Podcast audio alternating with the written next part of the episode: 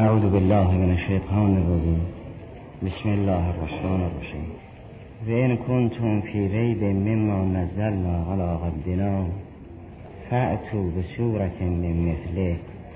وادعوا شهداءكم من دون الله إن كنتم صادقين. فإن لم تفعلوا ولن تفعلوا فاتقوا النار التي وقودها الناس والحجارة.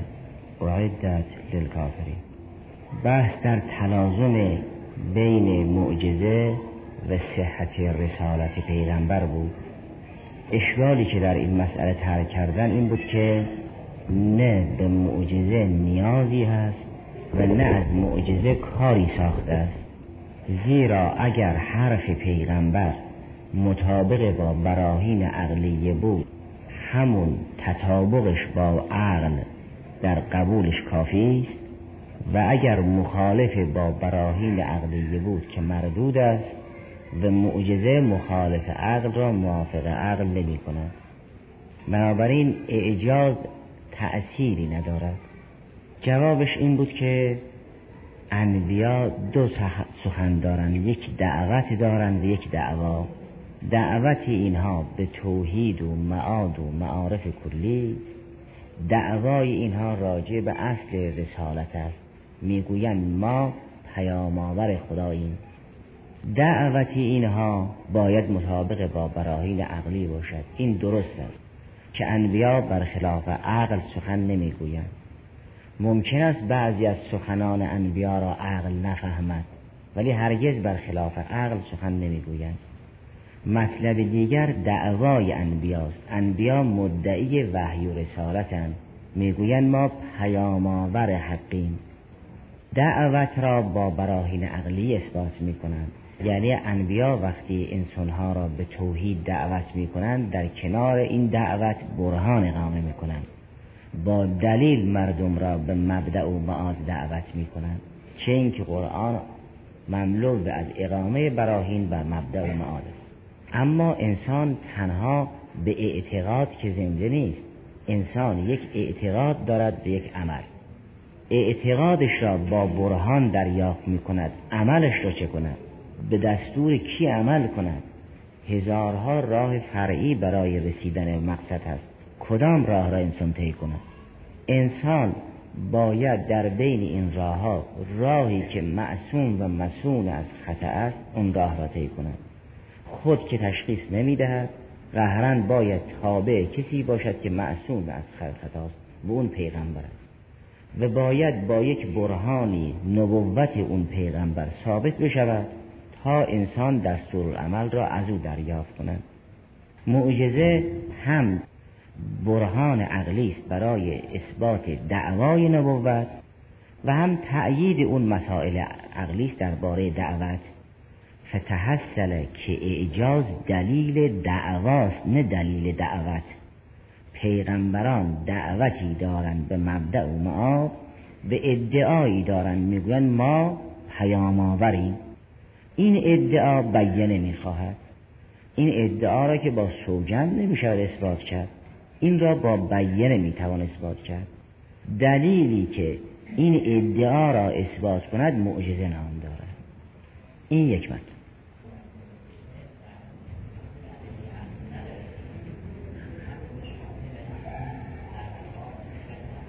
چون خود اونها هم فرمودن که شما در اصول دین به تقلید اکتفا نکنید. البته اگر چنونچه دعوای اونها ثابت بشود اون دعوتهای متفرع بعد از دعوا ثابت می شود اما اون دعوتهایی که زیربنای این دعواست اثبات نمی شود یعنی اگر این جهان خدایی نداشت مرسلی نداشت رسالت به رسولی هم در کار نخواهد بود.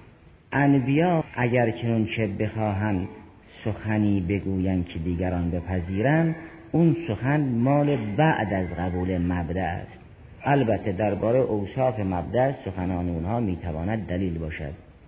اما در اصل زیر بنا اون که می‌گوید ماده ازلی است و با تطوراتش جهان پیدا شد. با او که نمی شود از راه معجزه سخن می‌گویند. او در خدا شک دارد که رسد به پیام آور خدا.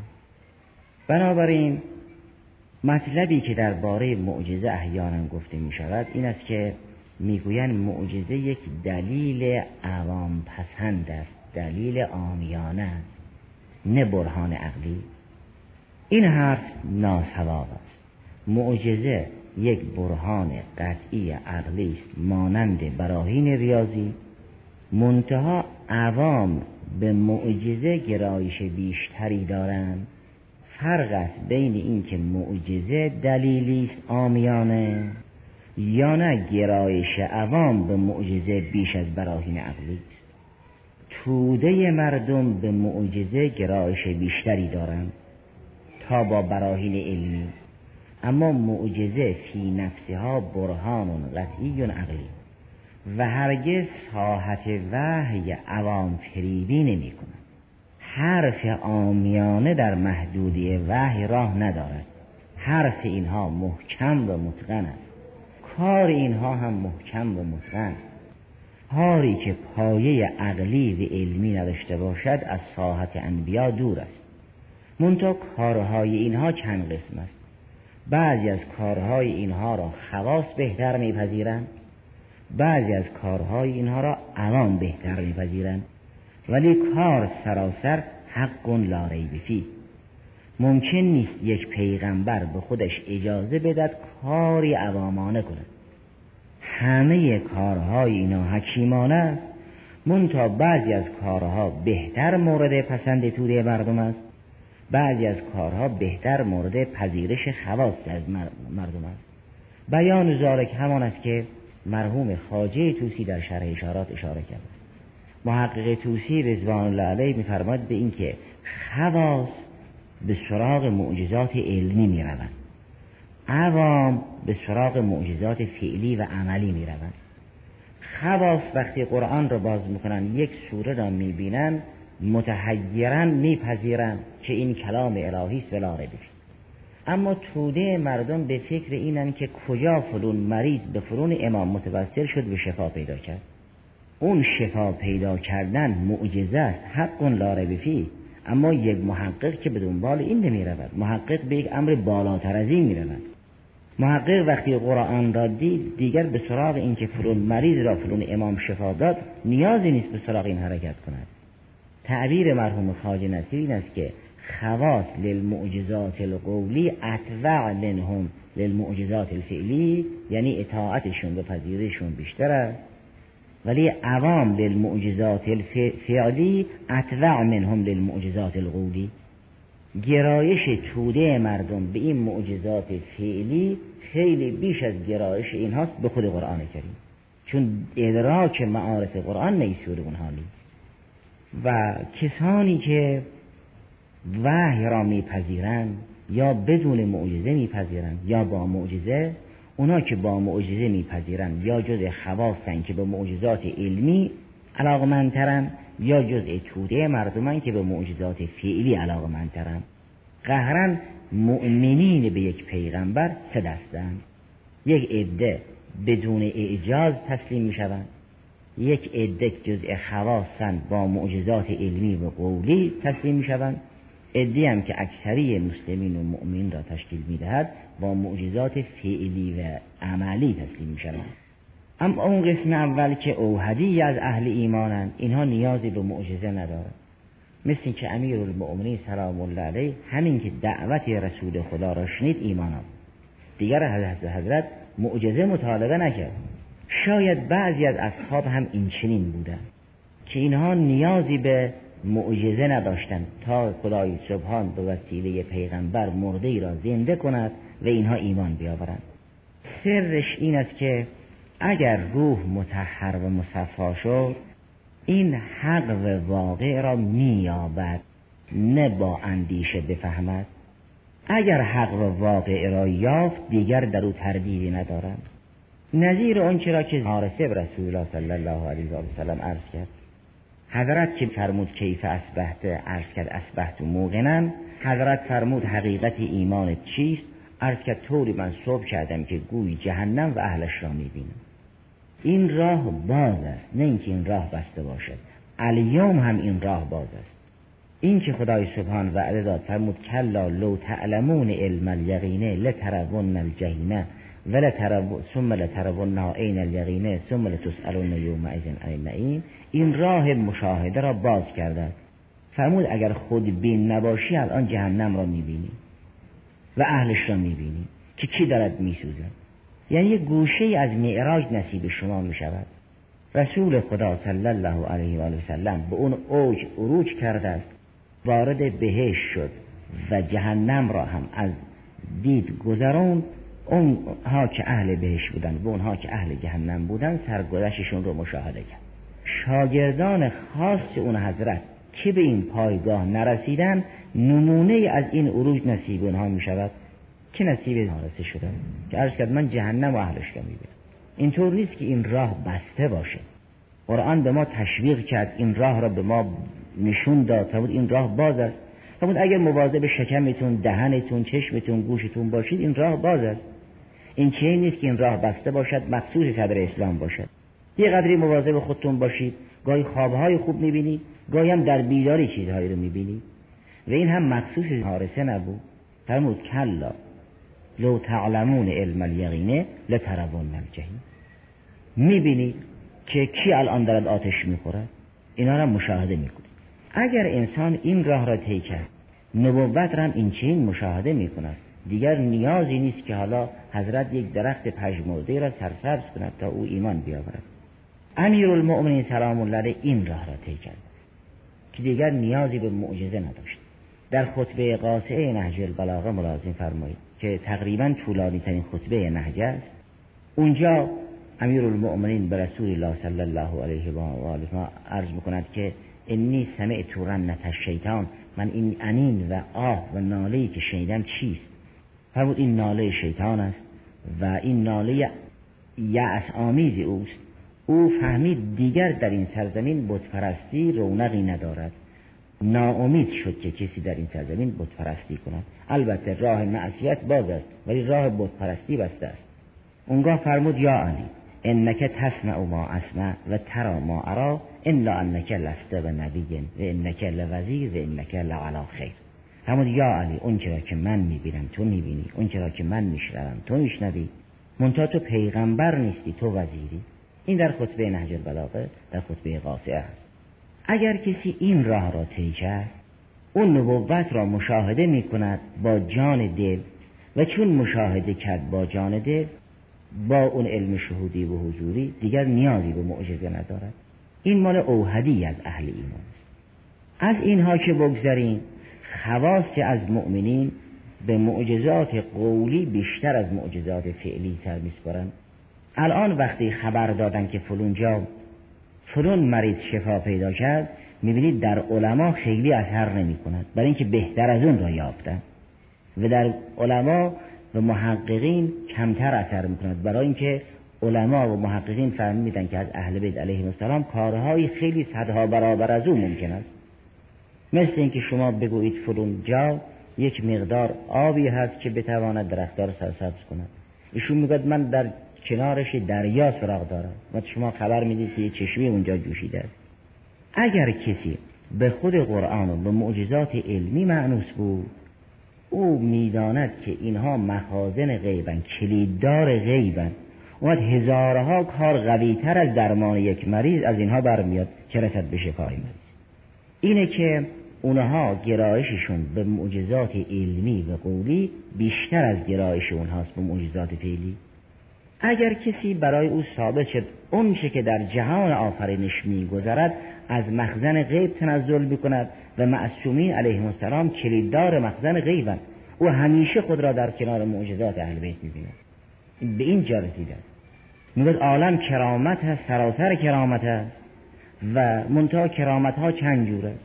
یک کرامت های مستمر یک کرامت های احیانی و همه اینها برکات اون مفاتح غیب. اگر انسان به این پایگاه رسید دیگر برای او خیلی جاذبه ندارد که فلون مریض را فلون امامزاده شفا برای اینکه او هر روز هزارها فیض از اینا دریافت اما گروه سوم گروهی که به این پایگاه علمی راه نیافتند. اونها به معجزات فعلی گرایش بیشتری دارند تا معجزات علمی. یعنی این تحقیقات قرآنی برای اونها گوارا نیست. چون انسان از چیزی لذت می‌برد که او رو درک کند. اگر شعاع درک کسی به معانی قرآن نرسید او به دنبال معجزات فعلی است. از معجزات فعلی بهتر لذت می‌برد تا معجزات قولی. معجزه قولی هم مثل معجزه, معجزه فعلی هم مثل معجزه قولی متقن و قول سقیل و قوی نه اینکه معجزه باشد آمیانه معجزه است که عوام بهتر میپذیرد نه معجزه آمیانه کار آمیان اون کاری است که به برهان قطعی و تکیگاه حقیقی وابسته نیست. و این کار از ساحت وحی دور است. اما کاری که یک سطح نازل تری باشد ولی حق اون را ممکن است عوام بهتر بپذیرند. فتحصل که معجزه حق است که عوام معجزات فعلی را بهتر از معجزات قولی میپذیرند؟ نه اینکه معجزه یک دلیل آمیانه باشد. و خلاصش هم در بحث قبل به عرض رسید که معجزه یعنی ارتباط یک انسان به ماورای طبیعت و از اونجا خبر آوردن یا از اونجا اثر آوردن. اگر کسی به ماورای طبیعت ارتباط داشت یک سخنی گفت شکست ناپذیر یا کاری کرد شکست ناپذیر عقل به برهان قطعی می‌گوید این انسان انسانی است به ماورای طبیعت مرتبط است. زیرا اگر از امور طبیعی استمداد می‌کرد قابل شکست بود. یا در گذشته تاریخ یا در آینده تاریخ ادعای جهانی نمی‌کرد و معنای معجزه این نیست که اون آورنده معجزه از علل خفیه استمداد کند. تا انسان بگوید روزی در اثر پیشرفت علوم اون علل خفیه می شود جز علل جلیه و دیگران هم بکنن اون چرا که انبیا می کردن اینطور نیست. علل خفیه نه یعنی یک موجودات طبیعی که فعلا در دسترس علم نیست و بعدا در دسترس علم قرار می گیرد علل خفیه یعنی علل غیبیه. و غیب هم در بحث های قلب ملاحظه فرمودید که یک غیب نفسی است یک غیب قیاسی. این به غیب نفسی برمیگردد نه غیب قیاسی. الان ممکن است یک انسان نابغه با ابتکارش یک صنعتی بکند که ریشش جز علل خفیه است.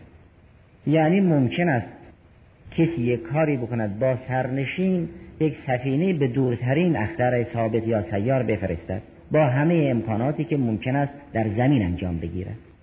این علل خفیه طبیعی دارد. ممکن است در آینده نزدیک یا دور اون علل خفیه در دسترس علم قرار بگیرد. بشود جز علل جلیه دیگران هم مثل یا بهتر از این بیاورند. معجزه این چنین نیست که آورندش از علل طبیعی منتها خفیه استفاده کند. او از علل خفی یعنی از علل غیبی که احدی بود دسترسی ندارد مگر خود انبیا. بنابراین این چنین نیست که قابل شکست باشد. یا اتیان مثل میسور باشد. اگر گفته شد معجزه علل خفیه دارد یعنی عللی که مخفیان نفسن نه مخفیان قیاسن غیب نفسی است نه غیب قیاسی یعنی به ماورای طبیعت وابسته است. اگر انسانی به ماورای طبیعت مرتبط نباشد نمی‌تواند معجزه بیاورد. این تلازم سلبی و اگر کسی معجزه آورد حتما به ماورای طبیعت مرتبط است. این بعد اثباتی و کسی که به ماورای طبیعت مرتبط است پیغمبر است. پس معجزه یک برهان عقلی است. گرچه عوام بهتر او را از خواص میپذیرند نه معجزه کار آمیان است یک دلیل آمیان است. اصولا عوام پرستی یا عوام زدگی اینها در اثر نقص است به انسانهای کامل منزه از اینند خدای سبحان راه دعوت انبیا را مشخص کرد که با چند راه می توانند مردم به دعوت کنند و سیره مبارکه انبیا هم عملا مسئله عوام فریبی و عوامان سخن گفتن را محکوم کردند. اما اولی در سوره مبارکه نه آیه 125 راه دعوت انبیا را مشخص کرد. به رسول خدا صلی الله علیه و وسلم میفرماید ادعو الی سبیل ربک بالحکمت و الموعظه الحسنه و جادلهم بالتي هی بیش از این سراه نمی‌توانی دعوت کنی. این هم به نحو مانعت الخلو و نه مانعت الجمع یا با حکمت و برهان قطعی یا از راه موعظه و پند و اندر یا اگر خواستی جدال بکنی جدال. بعد از برهان و بعد از موعظه لذا او را در مرحله آخر ذکر فرمود. اونم با تغییر سیاق نفرمود اد اولا سبیل ربک بالحکمت و الموعظت الحسنت و الجدال بعد فرمود و جادل هم بلتی احسن. اونها اگر خواستن جدال کنن تو جدال بکن اما بلتی احسن. جدال بلتی احسن آن است که نه حقی ابطال بشود و باطلی احقاق بشود. اگر یک جدالی در اثر احقاق باطل یا ابطال حق صورت گرفت اون جدال محرم است عموما و در حج خصوصا که با جدال فی الحج که با اون لا والله گفتن و بلا والله گفتن هم در حج همراه است. اونها بیش از این سراح ندارند یا برهان قطعی یا موعظه حسنند یا جدال احسن. کار آمیانه در حرم وحی نیست. که کاری بکنن که خود این کار عوامانه باشد. نشانش آن است که وقتی ابراهیم پسر پیغمبر صلی الله علیه و سلم رحلت کرد اتفاقا اون روز شمس منکسف شد. ادی از عوام اهل اسلام گفتن که این معجزه پیغمبر است برای اینکه مرگ پسر او در آسمان اثر گذاشت و ما و شمس منکسف شد. حضرت همود ان الشمس و القمر آیتان من آیات الله لا تنکسفان لموت احد. فرمود آفتاب و ماه دو نشانه از نشانه های خدای سبحانم این چنین نیست که مرگ پسر من در آفتاب اثر گذاشته باشد او منکسف شده باشد. این چنین.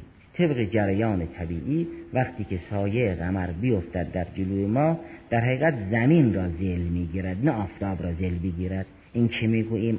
آفتاب را زل گرفت؟ در حقیقت ما در زل قرار گرفتیم نه آفتاب.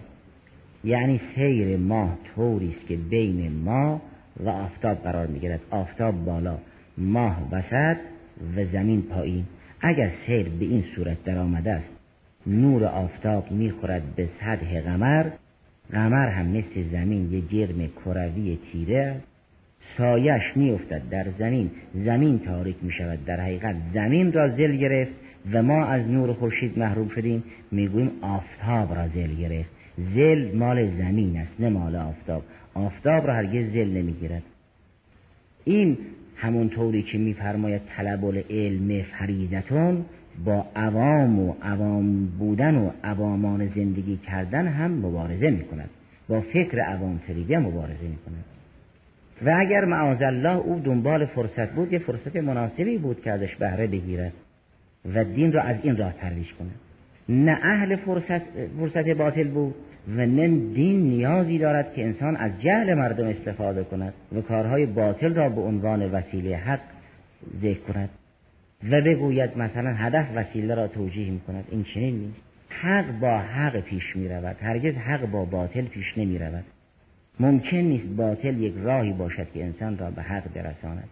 بین هر راه و هدفش ارتباط است. اگر راه باطل بود پایانش سقوط است. پایانش ثبات نخواهد بود. ممکن نیست کسی از راه گناه بتواند به مقصد برسد. ایش دلیل نیست. وگرنه نظام نظام علی و معلولی نبود. راه حق را باید طی کرد و به حق رسید. حضرت از این فرصت بهره سوء نبود نفهمود فعلا اسلام ضعیف است. ما بالاخره از این معجزه از این کار به عنوان یک معجزه استفاده می‌کنیم. بعدا که اسلام تقویت پیدا کرد مثلا مسئله رو حل می‌کنیم. این چنین نیست. این که خدای سبحان لبان متحر پیغمبر رو هم معصوم کرد و مسوم کرد هم ما ینتقان الهوا سرش این چنین نیست که او حرفی بزند آمیانه. البته بعضی از کارهای او را عوام بهتر می‌فهمد تا خواص نه اینکه بعضی از کارهای او عوامانه باشد بعضی از کارهای او عالمانه. کارهای او همه و همه عالمانه و حکیمانه است.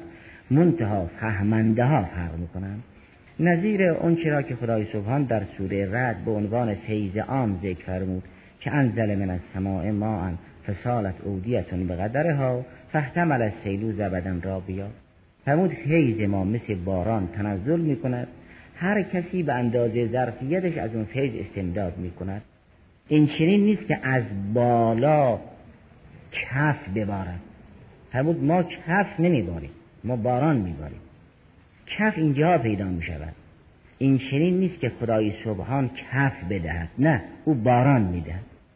باران وقتی که در عالم طبیعت کنار هم جمع شد یک کفی هم روی او پیدا می شود انزل من از سماع ما نه ما و زبدن. او نه کف میفرستد نه آب را با کف میفرستد او آب زلال میفرستد. وقتی سیل شد در نشعه طبیعت فهتمل از سیلو زبدن را بیا این چنین نیست که او از طرف خدای سبحان زبد و کفی بیاید. آب میآید منتها هر کسی به اندازه ظرفیت خود از آب استفاده می کند بنابراین تلازم بین معجزه و صحت دعوای انبیا یه امر یقینی و برهانی است چه معجزه قولی باشد و چه معجزه فعلی. قرآن کریم در این حال که این معارف رو نقل می کند شبهات منکرین وحی و رسالت هم نقل می کند میفرماد حرف عوامانه می‌خواهید حرف منکرین وحی. ما حرفمون حکیمان است. اینها یا افراطی یا تفریطی. یا می‌گویند بشر نمی‌تواند پیغمبر باشد بلکه باید یک فرشته پیغمبر باشد فرشته بیاید. این حرف اون افراطی ها حرف تفریحاتی ها اینه که یک انسان متوسط یا مستضعف یا محروم اون می‌تواند پیغمبر باشد یه سرمایدار با پیغمبر باشد. این که جاهل اما مفتون او مفرد حرفشون رو قرآن نقل می‌کند. یک عده در اثر افراط می‌گویند وحی باید بر فرشته نازل بشود فرشته باید بیاید با ما سخن بگوید. نه یک انسان انسان نمی‌تواند پیغمبر باشد. عده هم در اثر تفرید می‌گویند یک سرمایدار باید پیغمبر باشد. یک انسان عادی که نمی‌تواند پیغمبر باشد. این حرف را قرآن می‌گوید عوامانه. به پیغمبر میفرماد ببین چی آمیانه حرف می‌زنن اینها را یک قسمت در سوره انعام آمده است. یک قسمت هم در سوره زخرف به سایر سوره در سوره انعام آیه هشت و نه این است که و قالو لولا انزل علیهم ملکون ولو انزلنا ملکن لقضی الامر ثم لا ینظرون میگن اگر او پیغمبر است یک فرشته باید همراهش باشد که ما او رو ببینیم و اون فرشته او رو تأیید کند تا ما با تایید فرشته بفهمیم او پیغمبر است. ولا خودش بگوید ما پیغمبر من پیغمبرم به فرشته ای نیاید و ما فرشته را از نزدیک نبینیم. این دعوای او مقبول نیست. حرفشون این است که بشر نمی‌تواند پیغمبر باشد. حرف افراطی های اون. اونگاه میفرماید برو جعلناه ملکن به جعلناه رجلا ولبسنا علیهم ما یلبسون. اگرم بالاخره ما پیغمبر را از جنس فرشته قرار بدیم جز آن است که اون فرشته باید بیاید در زمین اونها را ببیند اونها فرشته را ببینند مصاحبه بکنن احتجاج بکنن استدلال بکنن حرفا اونا رو گوش بدن. خب یه همچین موجودی دیگه بشر خواهد بود. ما اگر هم فرشته را پیغمبر بکنیم باید فرشته را به صورت یک انسان در بیاریم که اونا ببینن و احتجاج بکنن و حرفا اونا بشنون و ادله این فرشته را بشنون و مانند فرشته با حفظ فرشته بودن که دیده نمی‌شود. ناچاریم که او رو به صورت انسان در بیاریم. خب اگه به صورت انسان در آوردیم تازه اول اشتباه این هست همون حرفی که درباره تو میگن درباره همون فرشته میگن مرحوم آسید نوردین رضوان الله در این کتاب شریف القرآن و العقل تفسیر القرآن و العقل در همون جلد اول زیل این آیه ظاهرا که می‌گویند به اینکه اینها باطن پیغمبر رو نشناختن. اگر باطن پیغمبر رو میشناختن نمی‌گفتن با پیغمبر باید فرشته باشد. خب این فرشته است. چون باطن این فرشته ظاهرش البته بشر یه حرف بلند و لطیفی این بزرگ مفسر دارن که مراجعه میفرمید حالا حال اگر خدای سبحان یک فرشته ای را بخواهد رسول قرار بدهد باید به لباس انسان در بیاورد. ولا فرشته که آمده است انسان که او را نمی‌بینه. حرف او هم که نمیشنود و چگونه او پیغمبر باشه به کسی که انسان نه حرفش میشنود و نه او رو می‌بینه. که پیغمبر نیست. لابد او را به صورت انسان باید در بیاورد که دیگران او را ببینند و حرف او را بشنوند. تازه اول شبهه به اشکال است. و لبسنا علیه ما یلبسون. این سخن را که در سوره انعام فرمودن مشابهش در سوره فرقان هم آمده در سوره فرقان آیه هفت این است که وقالو مال حاضر رسول یأکل الطعام و یمشی فی الاسواق لولا انزل الیهم ملک فیکون معه نظیرا یه پیغمبر فرشتی هم لاقل با او بیاید که دوتایی انذار کنن که ما ببینیم. خب جوابش این است که اگر فرشته با پیغمبر بیاید باید به صورت یک انسان در بیاید. اون وقت اون انسان با پیغمبر دوتایی شما را هدایت کنن مثل موسی و هارون می‌شود تازه که دوتا انسان هم که دارن هدایت می‌کنن. اگر فرشته با حفظ همون صورت فرشته بودن پیغمبر بشود. نه شما او رو می‌بینید نه حرف او را میشنوید. و اگر بخواهد به صورتی در بیاید که شما حرفش رو بشنوید و او رو ببینید تازه میشه انسان میشه اول حرف. و اگر اصرار دارید که نه فرشته با همون وضعی که هست ما او رو ببینیم صبر کنید. یه روزی می‌رسید که فرشته رو می‌بینید و اون روز احتضار و مرگ است. فرمود اگر دلتون می‌خواهد که فرشته به صورت بشر در نیاید او رو ببینید می‌بینید. اما اون روز روز سختی است بر شما. و اگر دلتون می‌خواهد با همین وضع عادی ببینید خب ناچار او باید به صورت انسان در بیاید که شما او رو ببینید. وقتی هم به صورت انسان درآمد تازه می شود اول شبهه به اشکال شما. در همین سوره فرقان آیه 21 این است که وقال الذين لا يرجون لقاءنا لولا انزل علينا الملائکه او نرى ربنا. اگر وحی حق است به رسالت حق است تو فرشته نازل بشود ما رو ببینیم. یا خدا رو ببینیم. دو تا پیشنهاد دادن. لولا انزل علينا الملائکه او نرى ربنا.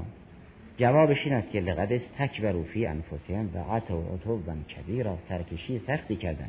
خدا که اصلا دیدنی نیست. اما فرشته را می‌بینن روزی که بنا سخت میگذرد. یوم یرون الملائکه. اون روز احتضار و روز مرگ است. می‌بینن لا بشرا یوم ازن للمجرمین و یقولون هجر محجورا که فریاد اونها بلند است. هجر محجورا یعنی من ان ممنوعا نیا به سراغ ما. اون روز برای مجرمین بشارتی نیست. بنابراین اگر انسان بخواهد با همین چشم ببیند ناچار فرشته باید به صورت انسان در بیاید. اگر انسان بخواهد فرشته را با همون وضعی که دارد ببیند خود باید منتقل به عالم دیگر بشود. انسان مادامی که در نشعه طبیعت است با چشم طبیعی به مادی نمی‌تواند فرشته ها را ببیند. اگر فرشته دیده بشود باید به لباس انسانیت و بشریت در بیاید. این سخن افراطی های اونها که الجاهل و اما مفرتون و مفرد اما سخن تفریطی های اینها. تفریطی های اینها می‌گویند یک انسان سرمایدار می‌تواند پیغمبر بشود. خیال کردن نبوتم شعنی از شعون دنیایی است و شعون دنیایی را سرمایدارها به عهده دارند لذا گفتن که اگر نبوت حق باشد یک سرمایداری در مکه یا طائف مانند اون باید به مقام رسالت برد این در سوره زخرف آمده است که آیه سی و یکم سوره زخرف.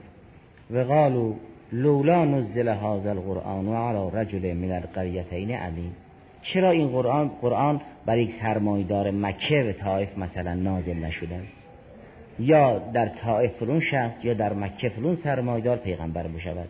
خیال کردن نبوت یک شعنی از شعون طبیعی مرحوم فیض رضوان لاله در محجه نقل کرده است که روزی رسول الله صلی الله علیه و سلم روی بستر زبری مثل حسیر خوابیده بودند وقتی هم که از خواب بیدار شدن اثر اون تار و پود خشن حسیر در چهره مبارک پیدا بود. وقتی انسان صورت رو روی حسیر بگذارد بالاخره نقش اون تار و پود حسیر در صورت پیدا می شود. ابن مسعود یا دیگری به حضرت عرض کردن که اجازه بدید ما یه فرش نرمی تهیه کنیم. فبود از عمت انها ملک انهی الا نبوه تو خیال کردی من ملک و سلطنت آوردم که روی فرش نرم بخوابم. من نبوت آوردم. اونا پیش می‌کردن که نبوت شنی از شعون عالم طبیعت هست. و امور طبیعی هم که سرمایدارها باید بهده بگیرن.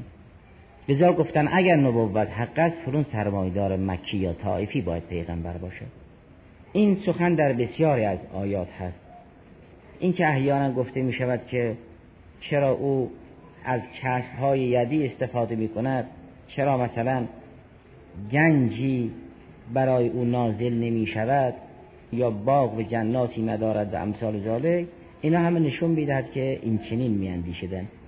چه اینکه فرعون هم از این فکر سوء استفاده می‌کرد. مثلا در همین سوره زخرف آیه پنجاه و یک به بعد عوام فریبه های فرعون رو خدا سبحان نقل می‌کند این عوام فریبی ها و حرف های عوامانه را که جمع می کند اونگاه به پیغمبر میفرماد ببین چی عوامانه حرف می‌زنن.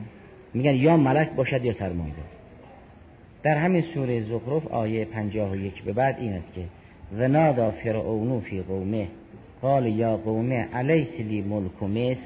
و هذه الانهار تجری من تحتی افلا تبصرون؟ این را به صورت یک قیاس اقترانی گاه شکل اول به گاه شکل دوم قابل تقریر هست.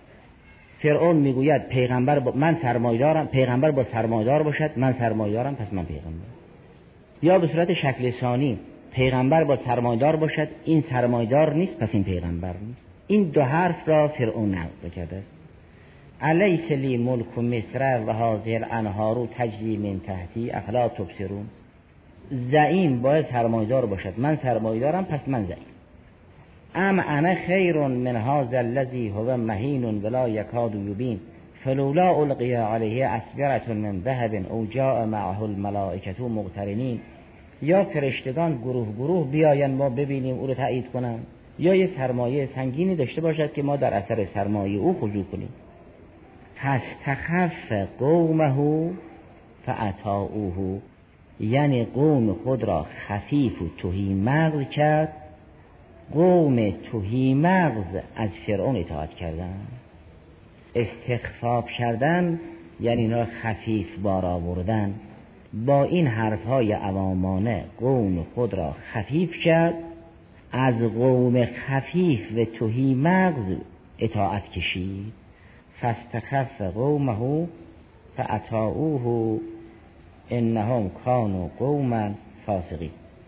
اونگاه وقتی این جریان ها را نقل می کند یک اصل کلی را در همین سوره زخرف آیه سی و دو میفرماید به اینکه اهم یقسمون رحمت ربک نحنو قسمنا بینهم معیشتهم فی الحیات الدنیا. مگر نبوت به دست اینهاست که به دلخواه اینها بفرون سرمایدار داده بشود مگر رحمت خاصه را که نبوت جز رحمت خاصه است اینها باید تقسیم بکنند یا ما باید تقسیم بکنیم؟ اهم یقسمون رحمت ربک. در سوره فرقان آیه نه وقتی که این جریان ها را تبیین می کند که قبلش این است او یلقا الیه کنزون او تکون له جنت یأکل منها و قال الظالمون این تتبعون الا رجلا مسفورا اونگاه به پیغمبر فرمود انظر کیفه ضربوا لکل امثاله فذلوا فلا یستطیعون سبیلا. همون نگاه کن اینا چی عوامان حرف می‌زنن. امثال یعنی اوصاف. نبوت رو چی توصیف می‌کنن؟ میگن از یک طرف یک عده میگن باید فرشته بیاید. از یک طرف عده می‌گویند فرون سرمایدار باید پیغمبر باشه. ببین چه عوامان حرف می‌زنن. این حرف وقتی مبرهن نباشد خدای سبحان به رسولش محمد انظر کیف ضربو لک الامثال. پس معجزه خود قول ثقیل است. قولی که مبرهن است قولی ثقیل. و اینکه خدا فرمود انا سنلقی علیک قولا ثقیلا حرف عوامانه را نمیگد قول ثقیل. کار عوامانه را نمیگد قول ثقیل. اون کار محکم را خدا ثقیل می‌داند. منظور از این قول تنها حرف نیست. یعنی اون روش اینکه احیانا به پیغمبر می‌گفتن حرفت را عوض کن به به قرآن غیر هازا او بدلهو حرفت رو عوض کن نه یعنی فقط گفتارت رو عوض کن یعنی رفتارت هم عوض کن.